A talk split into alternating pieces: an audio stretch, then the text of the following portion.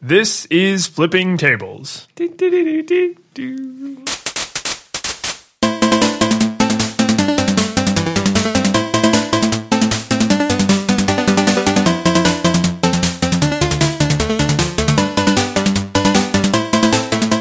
is Flipping Tables, a show about technology, culture, and gaming, and whatever else Mike and I feel like talking about. Mm-hmm. So I'm one of your hosts, David Lyons. And I'm Mike Edwards. And I think today we we we run the risk, if it is a risk, of getting into philosophical deep territory, and I'm okay with that because culture is one of a those. dangerous life running a podcast. It is. It's just I'm comfortable. I've got my tea here, and just anything could happen. So you you were gonna. I think you mentioned last time that you were gonna try out the bullet journal, right? Yep. So that led me to this this greater, deeper topic that I'm interested in discussing with you. But let's hear first about how your. It's been about a week. How's your week with the bullet journal? Eh, not bad. I mean, I've, I've written about four or five days of like stuff I'm working on. I've crossed out most of it. It's good. I'll take a picture and post it.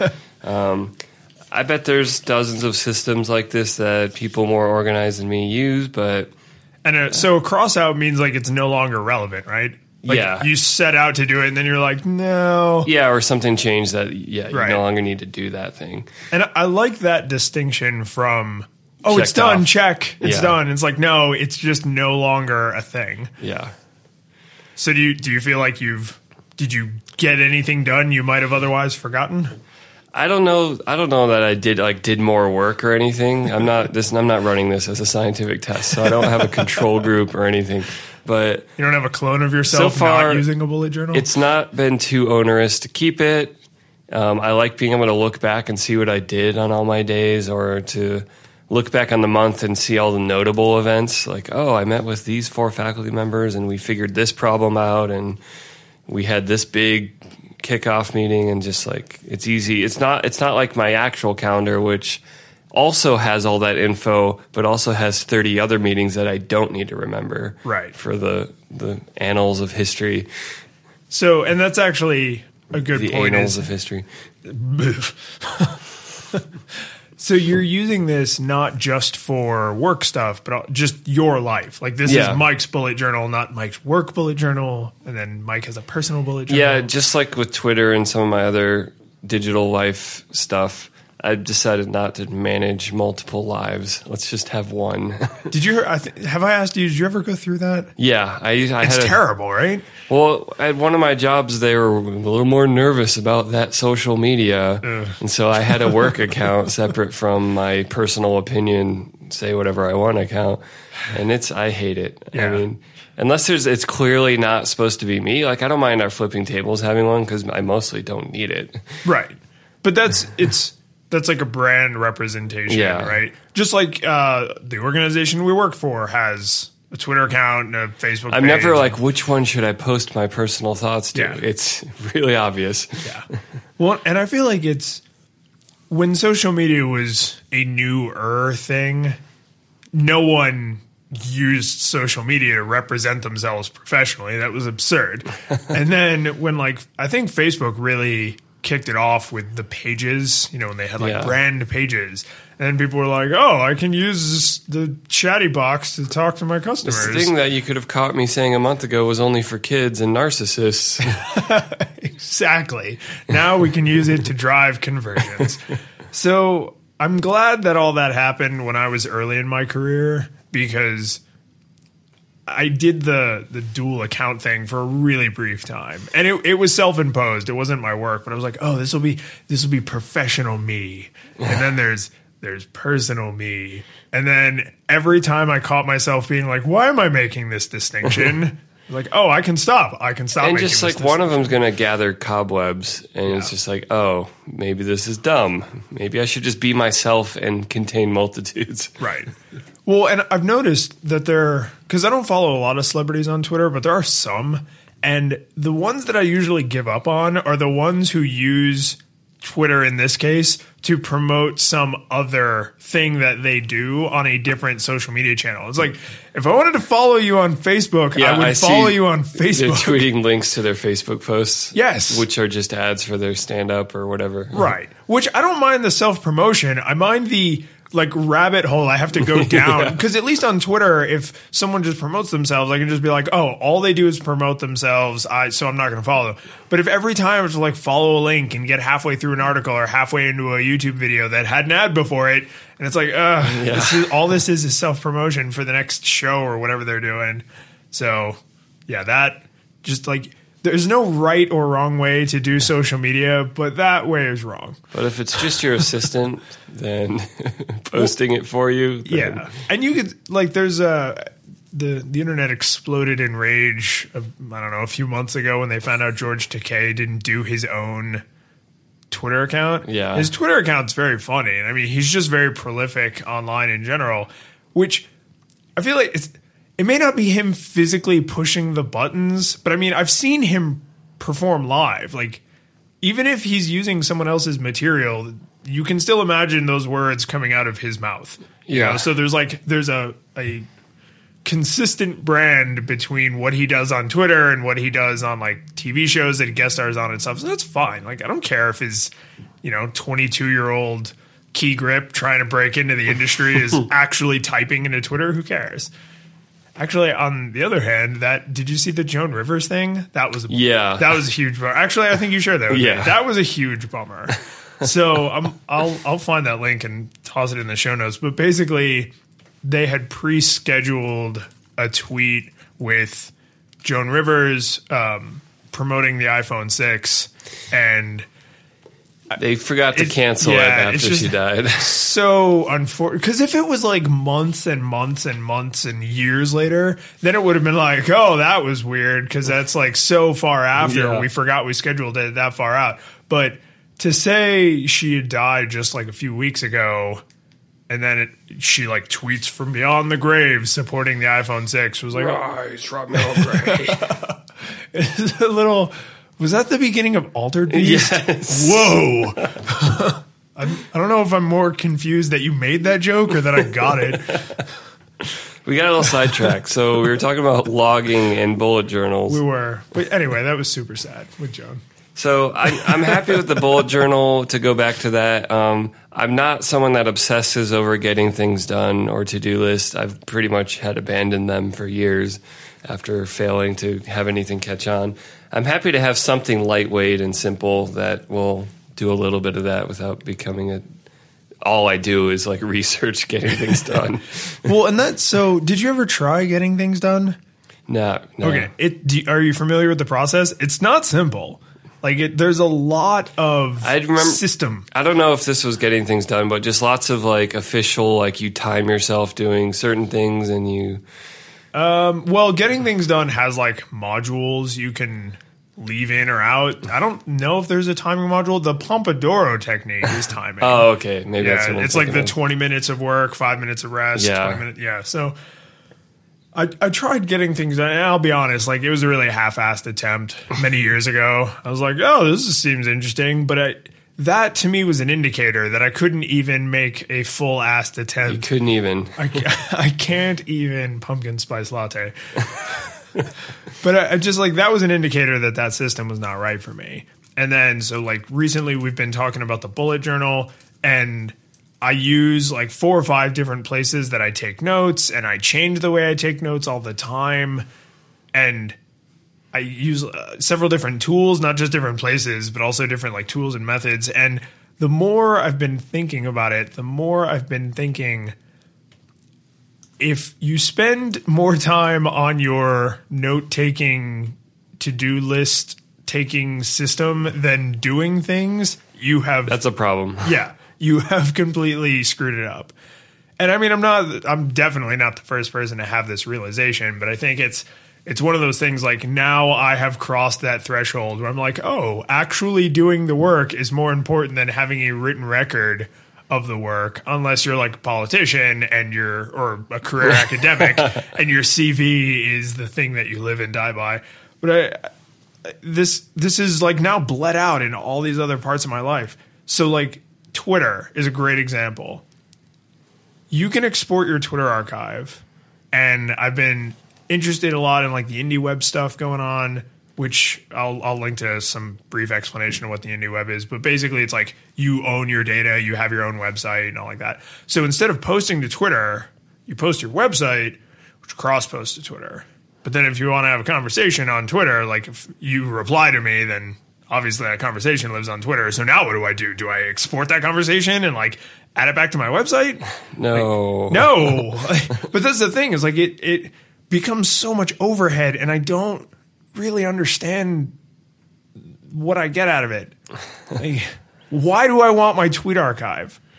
Yeah. To what end and purpose? Because you think someday you're gonna do, you're gonna research and, and search through it and find something Right. important, or Yeah, I, I guess that's like the I mean, I'm glad that as of like maybe a year or two ago, they unveiled that you can download your tweet archive, which is cool. sure. But I'm kind of happy to know that's there, and so I'm not going to even bother trying to Yeah, archive it. it's kind of. I, I mean, and they should make it available. They should because it's it's my data, and if I want it, I should be able to get it. Mm-hmm. But I just don't know why I would want it or what I would do with it. I mean, you're right. Analytics, I guess. I guess. I mean, like, if I was converting like sales, God, so much startup. Well, this does kind of call up what we were talking about the other day. Like, is there a difference between the stuff you create that you want to keep and transient stuff that you're just it's ephemeral, you it happens and then you just let it go. Yes. It, yeah, I think there's a huge difference. And what I'm coming to more and more is way more stuff is transient than the startups would want you to believe. you know, um, someone I was talking about this with someone, and uh, I think it was it was Christy Keller, Keller. I don't know. She actually she's one of the hosts on In Beta, where my handle's namesake comes from. but she said like it's always bothered her that Gmail is like, hey, archive that, archive that. Why are you going to delete? Don't delete that. Archive that email. Keep it forever. And there have been times where I have archived every single email I got. And then when I needed to go back and find something, I couldn't because even though Gmail search is really, really good, if I don't know exactly what I'm looking for, their search isn't that good. Yeah. Like if I type in a word like the, like I know that email had the word the in it, but I don't remember who it was from or what the was about. So, you know, if you have a smaller search pool, if I only keep emails from like people I know, family, um, legitimate business things like receipts and stuff, but not every single daily deal offer email and all that other spam and crap, then that's just less crap that has to be sorted through later. Yeah. So I actually a few years ago got into the habit of only keeping email I believe I'll need. And it's got to be a fairly strong belief. Like if I'm on the fence, I usually delete it. Also, as paying for things goes more and more digital, the history of your purchases will be even more automatic. Sure. It's already pretty damn automatic. Everything you bought from Amazon, Google, or iTunes, you you, you have a list. Just Right. go look at it. but th- even that is still like then I have to know where I bought it. That's true, but I feel like this is going to be done by robots. God, I hope Even way more, way mo mo better. than it is now. And so, like, trying to do that. I mean, I understand, like, you want to be aware of your finances and planning and making sure you're not spending too much and whatever. Like, you should be involved, but the actual transcription of purchases is Yeah. robot work. Yeah, I that I'm totally with you on because I don't. so, Like, even though I- it's not transient, it's not something I should be Yeah, expending a lot of energy on. Yes. Like I, I, I use Mint actually to manage my stuff because it's I don't have a ton of accounts, but I have enough that it's nice to see them all in one place. So I periodically go in and I just look and I'm like, oh, here's a, an expense from Target. What did I buy at Target that day? And I just add it to the notes. So then I don't really care about the receipt because Target knows what I bought. If I can tell them I paid with this credit card at this time on this day, they can look that transaction Yeah. up. So I'm not really as concerned about keeping the receipt. It's just for me so that I can look and be like, where the hell did all my money go? It's like, oh, I bought an entire shipping container full of Pocky from overseas. I don't know why that came to me, but it did. Pocky's okay. Pocky and Rocky. That's right. But I mean, that's like, that is useful to me because I do actually care about the trends of where my money goes, Yeah. right? Like, I need pretty accurate records of that. But on the other hand, like, I sold uh, some, I, I think my wife's old phone on Craigslist, and then that just became money. Like the the portion of it I kept just became money that I had in my pocket. So when I went out and like had a beer or got a bagel, I didn't make a record of that. Like that money it came to me through like unofficial channels and it left me through unofficial Time channels. for the Mitch Hedberg joke about donut receipts. Exactly. but if I paid for that donut with a credit card, then I'd want to know. Not because I'm going to return the donut. or you would be in a situation where you need to prove you bought a donut. yes. It's because I might be in a situation where I look back over many months and say, wow, I'm spending a lot of money on donuts. Yeah. So how do you make this distinction in your life of stuff you want to keep and stuff that's ephemeral and transient? So this has been the hard part is there's no hard and fast rule that I think works for everyone or even anyone. Like there's what works for me most of the time and there might be something similar that Okay, works for you. don't don't have the burden of answering Okay. for everyone. So basically, I have just started to no longer err on the side of caution. Like I am way more willing to be like, oh, I just whatever, it's gone, it's done. So financial stuff, legal stuff, that's the always safe exception. If I sign a contract or money changes hands, then there's a permanent record of that. But something I tweet or something that goes on to Google Plus or whatever, like if Twitter and Google Plus shut down right now, I'll be sad for the loss of those services, not for the loss of my plus ones and retweets. Yeah. Like those, I don't just care. let it go. I, I just don't care. Those can go. You're you're an infinite well of new material. You don't need the Yes. greatest hits. I really don't. And and I so John Gruber, um, I'm.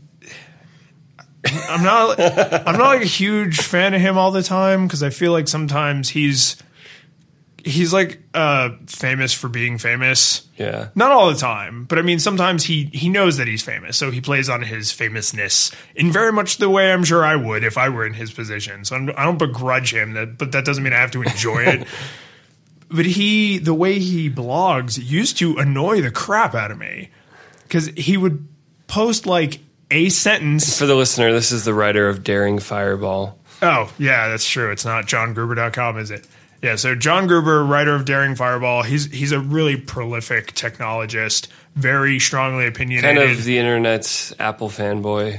yeah, he recently had a giant catastrophic blowout with uh, what's his name from Coding Jeff Horror, Atwood. Jeff Atwood. So that's the thing that I think speaks to this. Well, not we're not going to get into Markdown Gate of 2014, the the War of the Nerds, but um, I just would say his what annoyed me was not his decision that he didn't want to give up the name or that he didn't want them to do things a certain way with his name. All that stuff we're not going to talk about. Nope. Hopefully, No. it was just that if he could have just been more clear, more publicly, much faster on what he was okay with, it would have avoided a lot of awkwardness.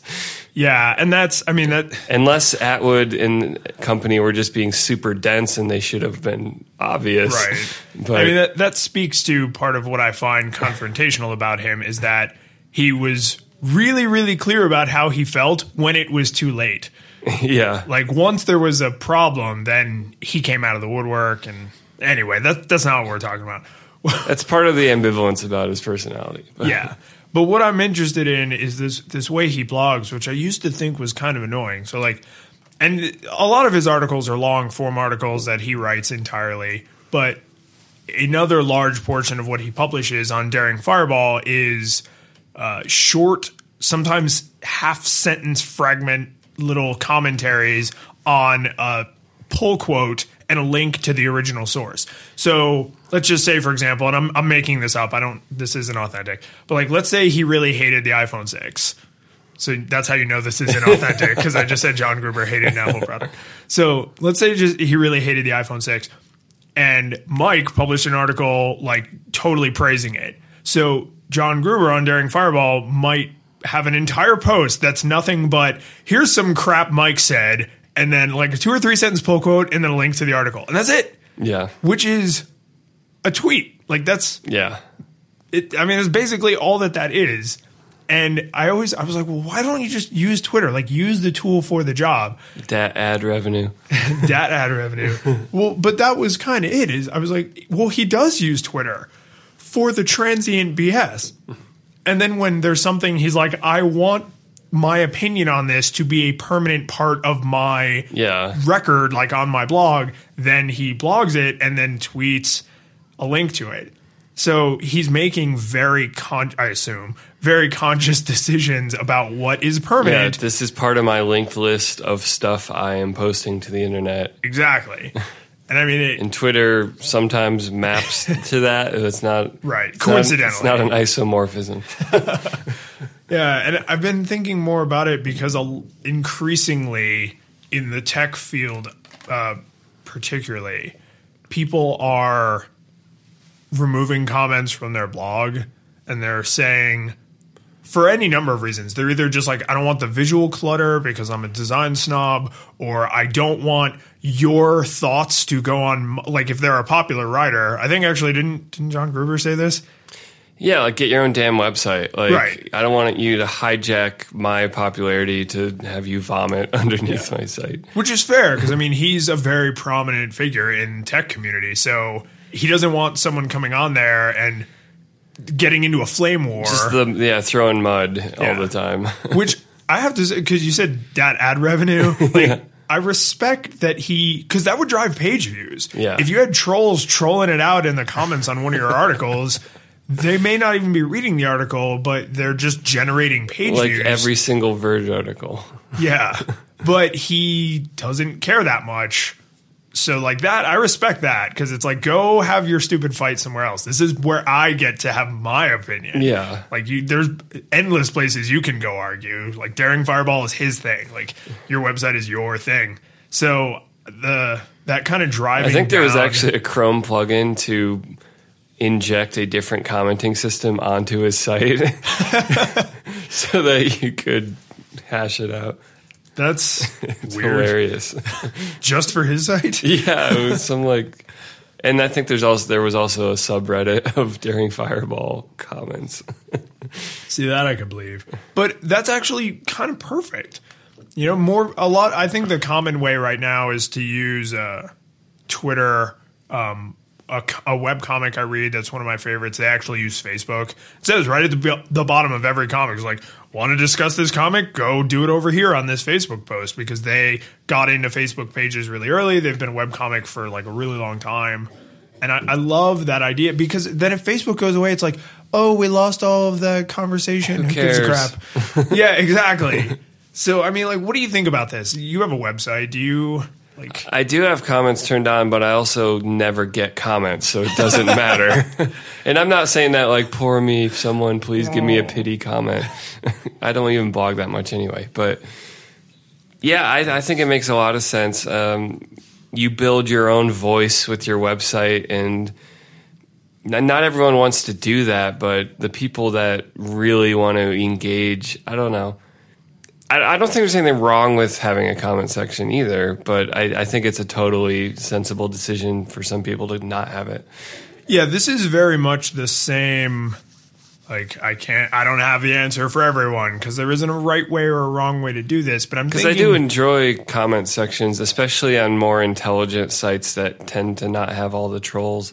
where are these sites?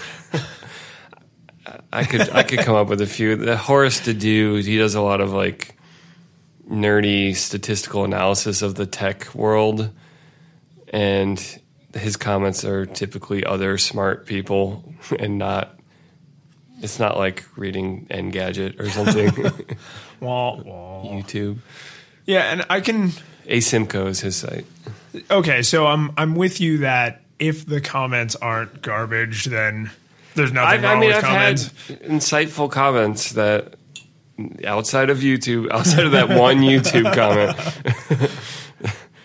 there's times where on a you know it's it's part of it's it's deep enough into the internet that it's not full of trolls. yeah, Well, but and then that's the sad thing is if that oasis becomes a bastion for smart people, eventually stupid people will notice like, hey, what's that water all those people are drinking? All those adults are having, they're talking over there. Let's go crash that we, party. should, we should go screw that up for them. and that's, I mean, I don't, I'm not sure what, the, maybe what I'm leaning towards, maybe that is the right answer because any comment section will eventually devolve into BS. Yeah, that's the you can't have the eternal September or whatever they call it. like the there's the second a website has a community, with within a month people are lamenting how it used to be. Ah, And so there there's a way to refer to that. It might have been eternal September, eternal November. I don't know. I've heard of it. I do not know this. well, anyway, I see I've seen it on Reddit for 6 years or however long I've been looking at Reddit. Is always Reddit used to be this way, and it's like Yeah. it's sort of like SNL used to be funny. Yeah, yeah. I think anyone who th- there is, there's definitely a like a psychobabble term for. Sorry, psychologist. There's definitely some kind of term for uh, like that ownership you feel over a community. So it's like, well, I've been here for five years, and you've only been here for four years and ten months, so you don't really know how it used to be. Things were different before you got here. You and your kind ruined it. So I've got a Wikipedia definition of eternal September.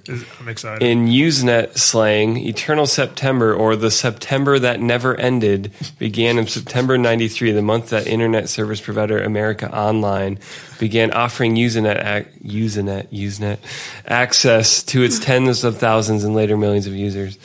Before then, every year in September, a large number of new university freshmen acquired access to Usenet for the first time and took some time to become accustomed to it. But after a month or so, these new users would learn the network's social norms or simply tire of using the service. Ah. And so there was like this perennial reblooming of Yeah. of newbies. the what, what do you call it? The like rite of passage process. Yeah. Apparently AOL destroyed that because then there, more people had internet outside of. I can I just- vaguely remember like that era of going to the university to be like, I want to use the internet, libraries or universities. I just can't believe that this analogy you were going for involves Usenet and AOL. Talking Yeah. about like Twitter and Google Plus and Facebook and all this modern stuff, and then you're like, yeah, back on Usenet and AOL. so I did you did Bowling Green is where you went, right? Yeah. Did Bowling Green like did they provide web space for students? Oh yeah, we had that Yeah. at Florida State. every everyone had their own little web server space, like five megs. or That shit something. blew my goddamn mind when I was in college. I was like, whoa, they just free server space and it's not like GeoCities. My dad's URL is still the same as it was, which shows you how that didn't evolve. Yeah, no. Does it have the tilde in it? Yep. The, Unix uh, home directory? yep. Yikes. That was something. I mean, thank you, universities, for getting together and giving us the internet and the shadow government organizations that funded it. but there are certain, like, it's just really funny to watch how the public sector got a hold of the internet and was like, here's all the stuff you're doing that's really dumb. We're going to change all of it. and right up at the top of that list was tildes in URL. I don't remember the last time I went to a reputable looking site that had a tilde in No, I remember the first internet, the email address I had was thirty dollars a year for this and website. It was wcnet.org, Wood County Net. Ooh. but back before you know private companies became monopolies and destroyed everything. But Yeah, it hasn't all been good. it's like, oh, municipal internet, this is really cheap. No, Let, let's not have that. Thirty dollars a year. Yeah. Well, but and how much service space did you get? Do you remember? I don't remember. Probably Like, like five or ten megs. yeah, Yeah. it wasn't much. And that's one of those things uh, tangential to all this other stuff is like like Bluehost is a good example, but there's any number of others who are like you get unlimited space. It's like yeah, that's true, but Bandwidth sucks. well, the bandwidth sucks. That's definitely it. And also, and far more importantly, they have a definition for what qualifies to go into your box. Yeah. So if it becomes obvious that you're like backing up your movie library, they stop you and delete your stuff most of the Yeah. time or give you like, you know, a certain amount of time to remove it because it's unlimited space in the sense that it's unlimited for the appropriate use. Yeah. Like you can use this bread knife unlimited times to cut bread, but you can't kill anyone with You it. You can drive on our highways as much as you want. You can't have as infinite picnics on them. Yes, no picnics on the highways. So that I don't mind going off on tangents. What I'm confused by is how far from Yeah, the source the topic some of these tangents have been. It's amazing. It's it's like a beautiful and thank God we have a permanent record of those tangents that we will look back fondly on in many years. So what do you like on your, you said you don't blog that much Right. what do you think about this idea of if you have like a really I don't want to say profound, but like a, a uh, an opinion you would want associated with you, like your deep thoughts on the new iPhone screen size or your feelings on some crazy thing in ed tech, like could you ever see yourself blogging that two or three sentences and then tweeting that you blogged something? I would just tweet it. You would just okay. So you you don't see yourself going that way because I- I, haven't started yet, but I'm going to try. I mean, I'm. I guess I could try it out too, but I tend to for that short stuff. I just go straight to the quick ephemeral media and rant there. Yeah. So you haven't. In the time I've known you, I've never seen you do like blah blah blah blah blah blah blah parentheses one of ten. Oh yeah, You know, on No, I'm not gonna. yeah, I would either not post that if I had that much to say. Right. So in that case, you'd like that would be something for Facebook or something you would blog, Yeah. right? You ever use like Twitlonger? No, None of that because? I. To me, that's just you're getting away from the whole point of Twitter. When, mean, I'm when you're with you. trying to write paragraphs on Twitter, you, like stop it. Yeah, and I, I somehow Twitter has done an amazing job in forcing the spirit of Twitter, and then they have done a really piss poor job supporting the spirit of Twitter because they like killed off all the third party clients and they've they're now screwing with the timeline. So like they're really good at being really terrible stewards of their product. So Twitlonger, I think Twitlonger got a few years of use, I guess. Did you do you remember like the three day weekend people tolerated twit storms? Did, you didn't hear about this? Okay, that's how quickly this went by. A tweet storm, twit storm, tweet storm. I think it was tweet storm. A tweet storm is when you know you have way too damn much to say for Twitter. So you preemptively, like, you write it, you break it up into sections that will fit on Twitter, and then you give the little, like, I've seen people do it where they have one of two, one of five. Right. So if someone says like one, I'll, I'll give someone up to five. like before I started to get really pissed, and you can't do that all the time. That has to be like a once in a while thing. But these people were intentionally trying to force. And I mean, this wasn't like an accident, like some stupid kid did this. Like these were tech people who, whatever reason, got in their head that this was a good idea, and were like, "Oh, I'll just blog right on Twitter." And if you have that person, if you're following that person, now half of your stream is just this one asshat, just like Yeah. 140 characters at a time, and then one other post from your friend or somebody else you follow or whatever, and then like six more posts from this moron. I'll have to say sorry to people who aren't in ed tech that during a conference. I try to try to slow it down, but Do you, do you do the preemptive, like, I'm going to be at a conference this week? yeah, but it's still a little Yeah. little much, I think. So I'm actually, of all things, I'm going to link to a BuzzFeed article that has a little explanation. I know, you've Lost all standards. It's well, it's a stupid thing. So it's stupid people reporting about a stupid thing. So it's fine probably. But yeah, this is this is BuzzFeed talking about the tweet storm. And fortunately, they're talking about it in what I think is the right way, which is as soon as they noticed this was happening, they're like, "Hey, how about you stop?" Yeah.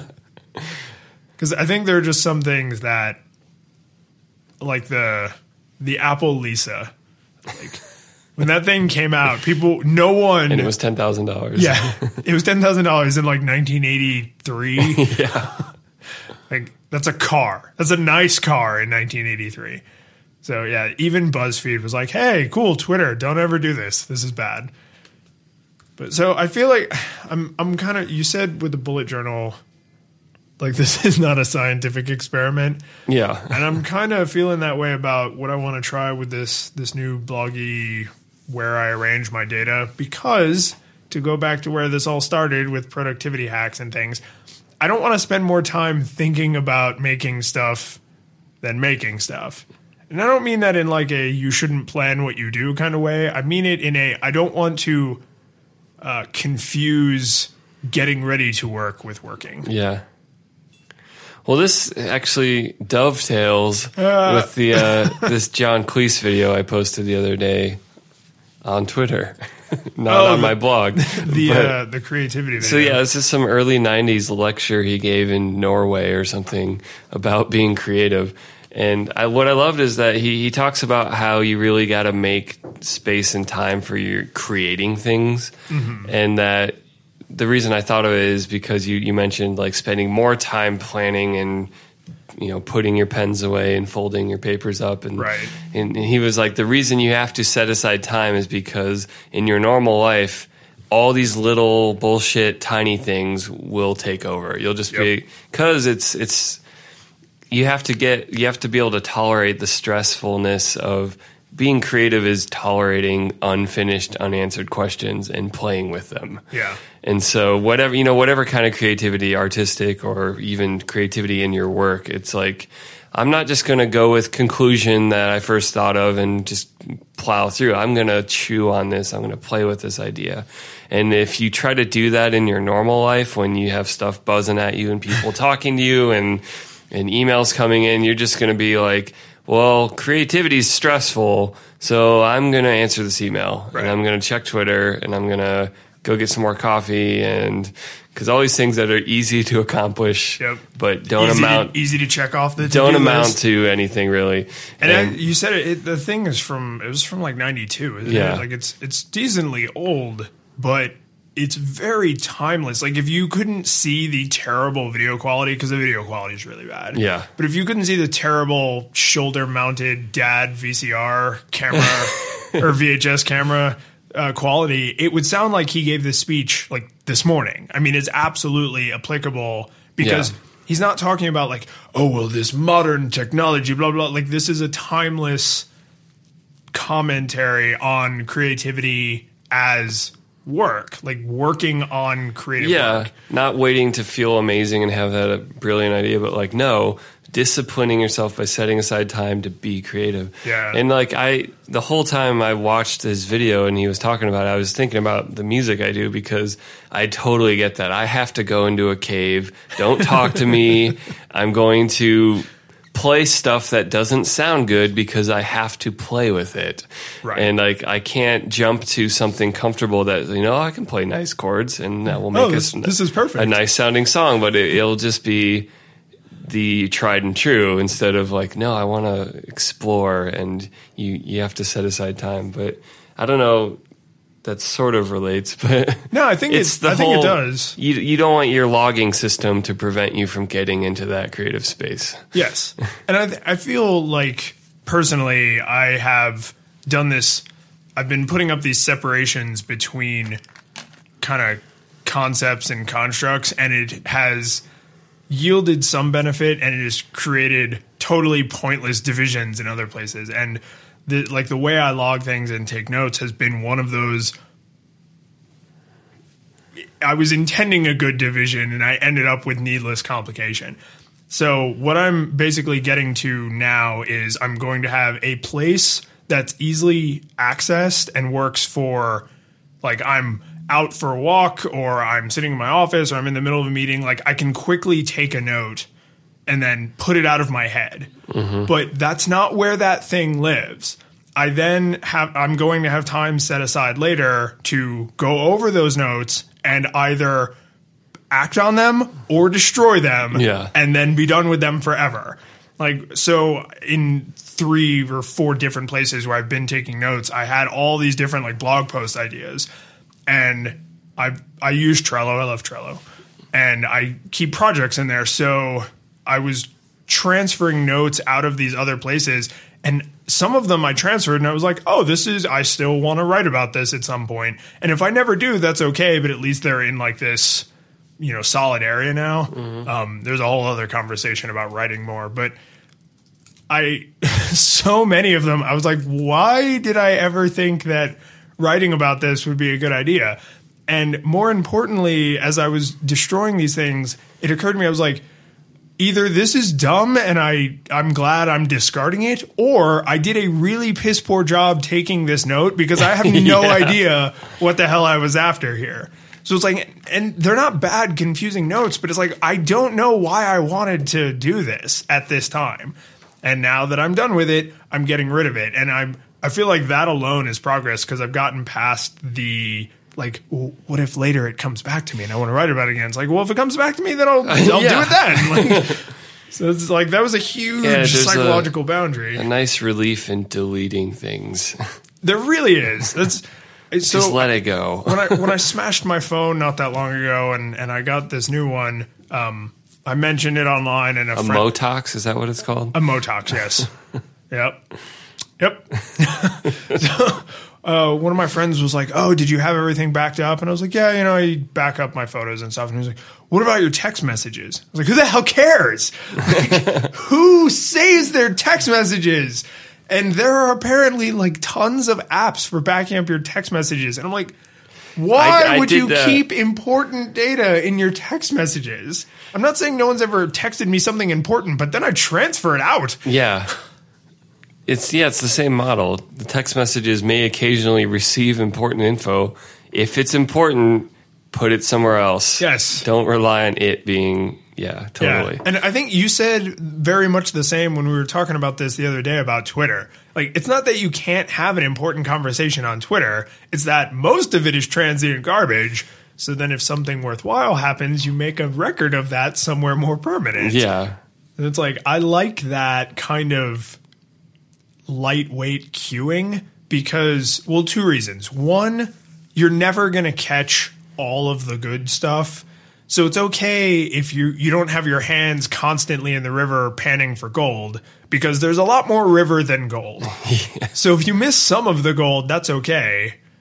And then on the other hand, there's way more to be done that's going to lead to dead ends anyway. So you can't one, not you specifically, but also you specifically, one can't burden themselves with like, well, what if I go after this idea and it turns out not to be a good idea and I should have gone after this other idea. I mean, like, you know, you you write and you make music and things and and I can't imagine being able to do those tasks without being willing to hit a dead end. Say like, well, I just spent two hours writing the song and I hate it, so Yeah. I'm deleting it from Logic, and tomorrow I'll try something different. right? Well, with that, I have to give myself at least 24 hours because Okay, yeah. you can't trust your mood right after you make something. Fair enough. That's very true. Some nights you're like, that is, this is the greatest thing ever made. And tomorrow you're like, it's all right.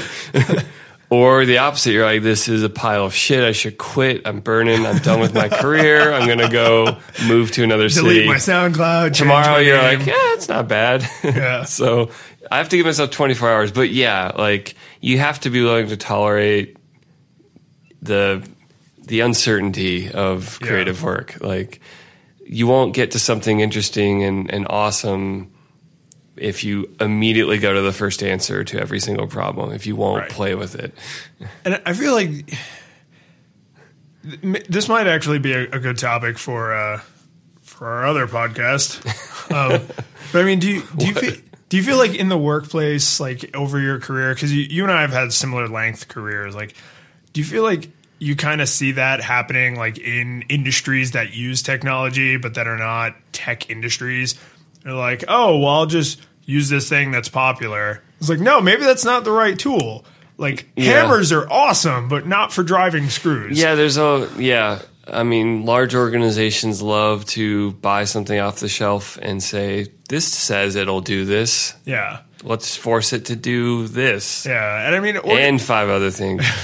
and I do like six of which it will do. I do like being part of the team that's willing to think harder about that and be like, is there I know a lot of it's like with any tool in, in tech, there's high level solutions that have very predetermined ways of working. And if that's exactly what you need, awesome. You can buy it off the shelf. Most of the time, you don't need exactly what they made. And then they, they promise you how extensible it is, but really, it's like It's a customizable, It's like off the shelf solution. you started with a sculpted cat and you wanted a dog. Well, you, are you going to like try to turn that cat into a dog or are you going to get a new block and sculpt down? Like, it seems like that makes more sense. Yeah, it, I think it really does. And that's, I think organizations in general have, say you have an organization with, I don't know, like 50 people. Like that's a, a decent size where you're not a small team. Now there's like a lot of people, maybe a Yeah. couple layers of management. Communication is complicated enough. Well, and I think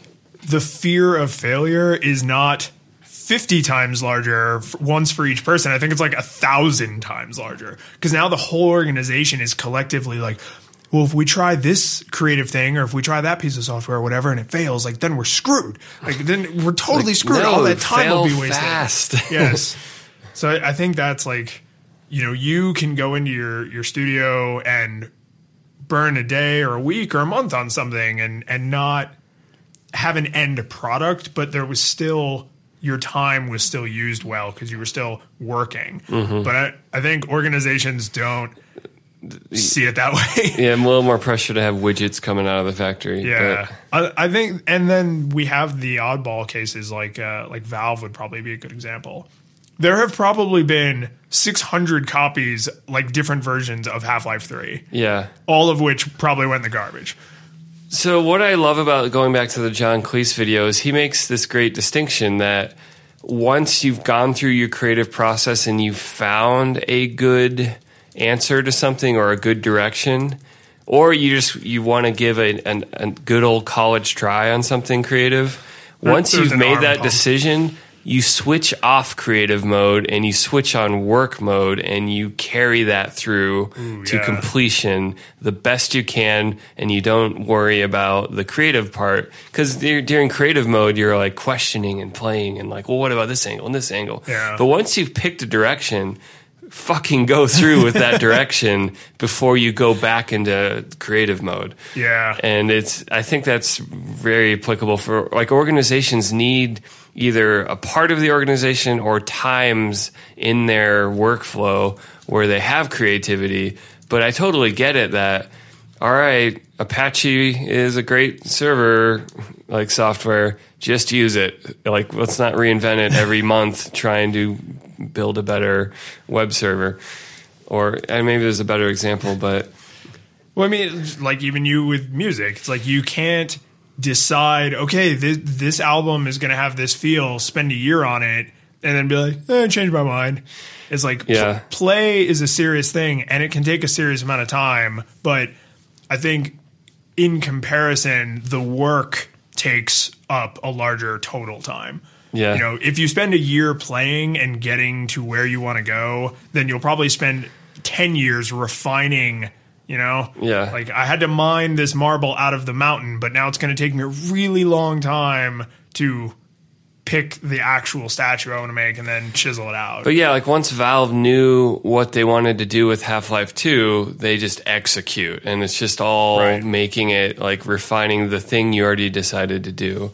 And that's a wonderful, I actually love that feeling. And because, like, like we said, the creative part of a pr- process is stressful. It's very ambiguous and you have to be able to tolerate that. But once you like get somewhere interesting and you have something you want to do, it feels really good to be like, all right, stop asking thousands of questions. Let's do this. But it is it is a, a collision when someone who's in who's doing creative stuff collides with someone who's like, I just want to be told the rules and to do it. Yeah. And it's like, no, we need to have like sensibly using both of these tools.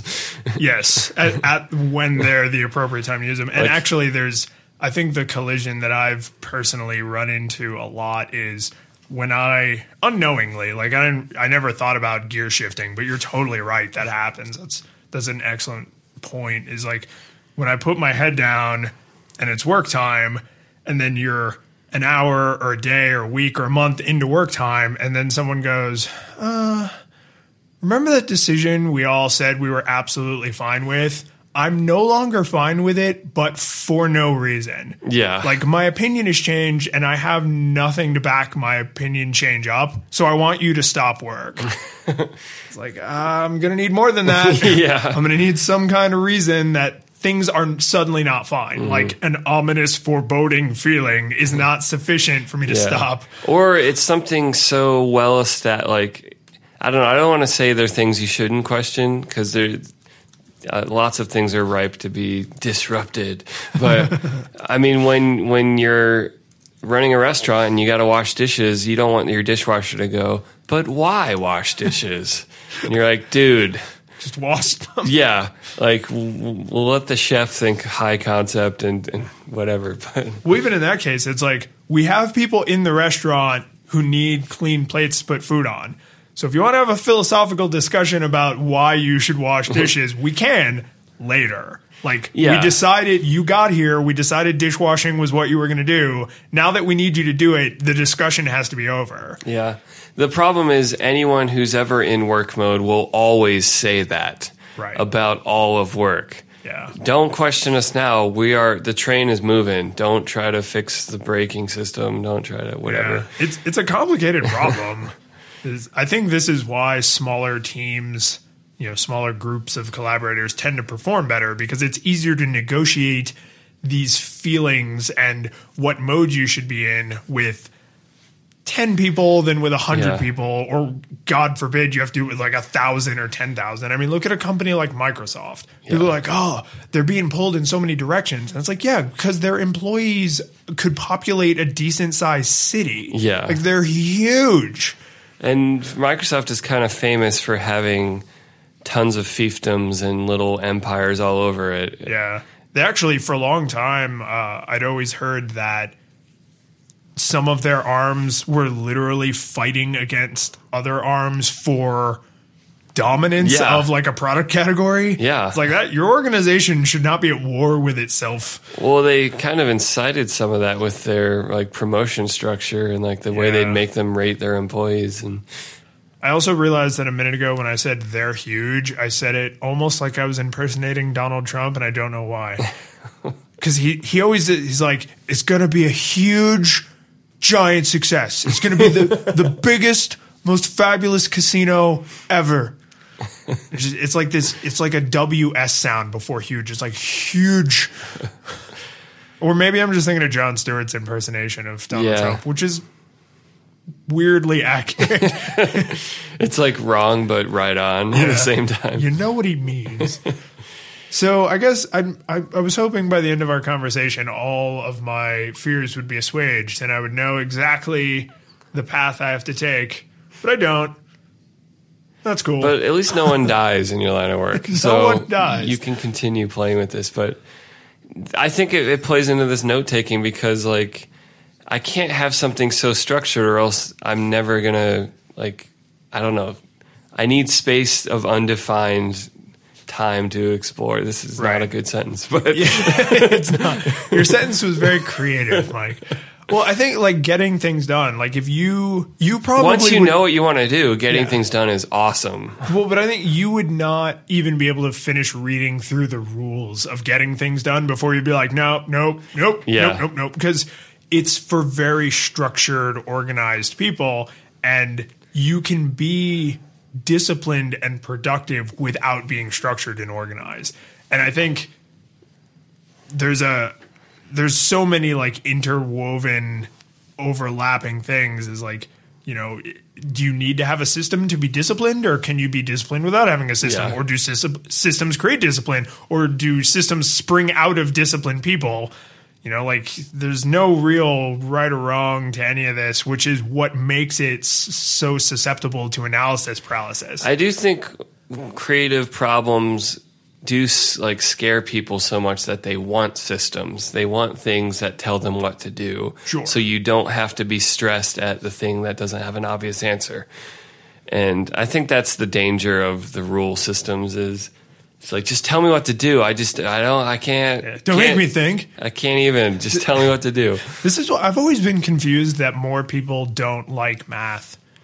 Like, and I don't mean like high, really complicated Yeah. math, like calculus three, but I mean, just like regular grade school and high school math, because people are like, well, I just want to know what to do. It's like, you just defined math. like, your teacher is going to give you problems, and there will be literally a set of instructions to solve those problems. Yeah, especially yeah through high school's levels of Yeah, math. that's what I mean. Yeah. Like, common math that, like, the average person has been exposed to. Because like- once you get beyond that, it is very creative. It's It very, very. Yeah. You have to learn new ways to think. Yeah, but but up into that point, and it's not that you can't do multiplication a hundred different ways, but schools usually have like one or two methods they teach. So when someone says like, "Well, I just want to know what to do," it's like then you want to do basic math in a public school system in America because that is the definition of here is where I want you to get, and here is the road. Yeah. Just stay on this road until you get to the destination, and yet I don't know, nobody's ever happy. I'm never happy. You seem pretty happy. you should start like a church or a cult. Great, great. The cult of pseudo Mike. I, that was that was on my mind as we were talking about rules too. Starting a cult? no, that religions are a, a conflict of rules versus the spirit and and general idea of how to live and like Yeah. some people really want rule i want to know what's wrong and what's right and Yeah.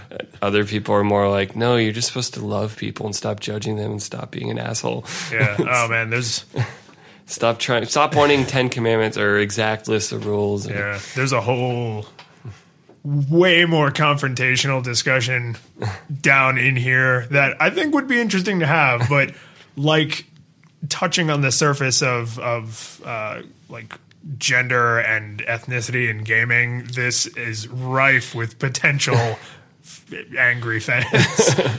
that doesn't mean we shouldn't talk about it, but not today. it is not this day it is not this day. So, where can people find these amazing show notes? Not the least of which includes a picture of your bullet journal. yeah uh, head to flippingtablespodcast.com slash 033 So every time that number increments, I'm like, "Yay, we've a third of it." the way through the next episode. We since we'll know that we should be like one third of a hundred. You know, and I've been another podcast that I listen to. They, uh, they like every episode. They're like, "Oh my god, we've stuck with it," and they started right before we started, but they release on this really irregular, slow schedule. So we've actually now passed them in Yes. episodes, and I'm like, "Yeah, you stuck with it, but you take forever to put something out." Yeah. So it's because it the their podcast is like a side thing, but you know what? It's a victory. So, haha. Yeah, I just I love that this can be our thing. That's just constant. Like there's It's the one stable Well- part of my life. exactly because there's stuff that's like yeah i'm there's stuff i wouldn't want to release it's like oh i want to work on this i want to like perfect it but this is by nature intended to be a weekly just capturing of what's going on and i think it's awesome It is awesome. Where can people find you? pseudomichael.com Yes. This is another thing you've inspired me on. Lionsinbeta.com is where people can find me. And it bleeds out to social networks from there. Yeah. So there you go. Ooh. Well, you're Mike, you're an inspiration. it's like you don't want to see that signature line that has a hundred links it's like Nope. dude you're in one place and i'll find the rest if i care Yeah.